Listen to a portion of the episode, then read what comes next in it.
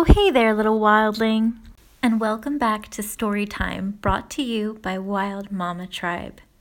Today we have a really fun treat for you.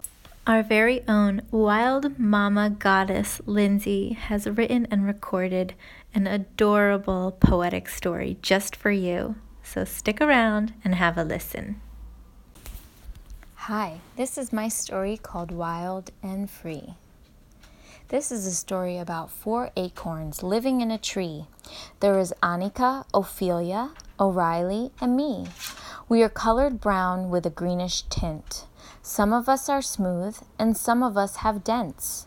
Mama tells us that we are brave, wild, and free.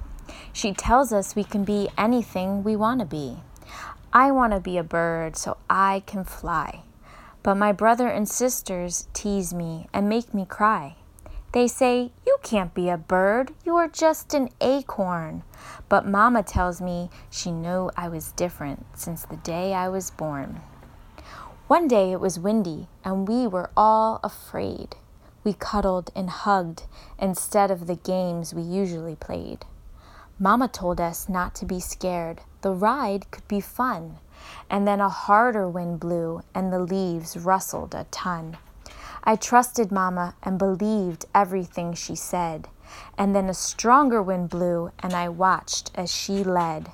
She glided through the air, the wind whisked her away.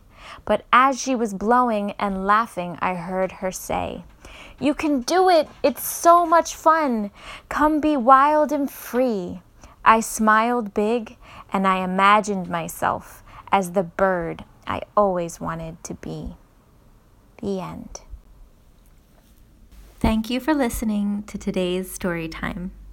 Until next time, go and be free and have fun.